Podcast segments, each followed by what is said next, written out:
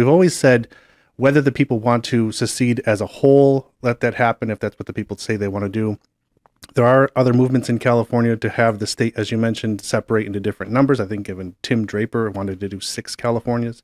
There's been other uh, campaigns for there to be two or three. We have actually a couple different plans of our own, one of which we call three Calica 3.1, which is to divide the state into two uh, to create what would be uh, a country called Pacifica on the uh, most western coast of California, the San Francisco Bay Area, and leave the remaining part of the state in the United States.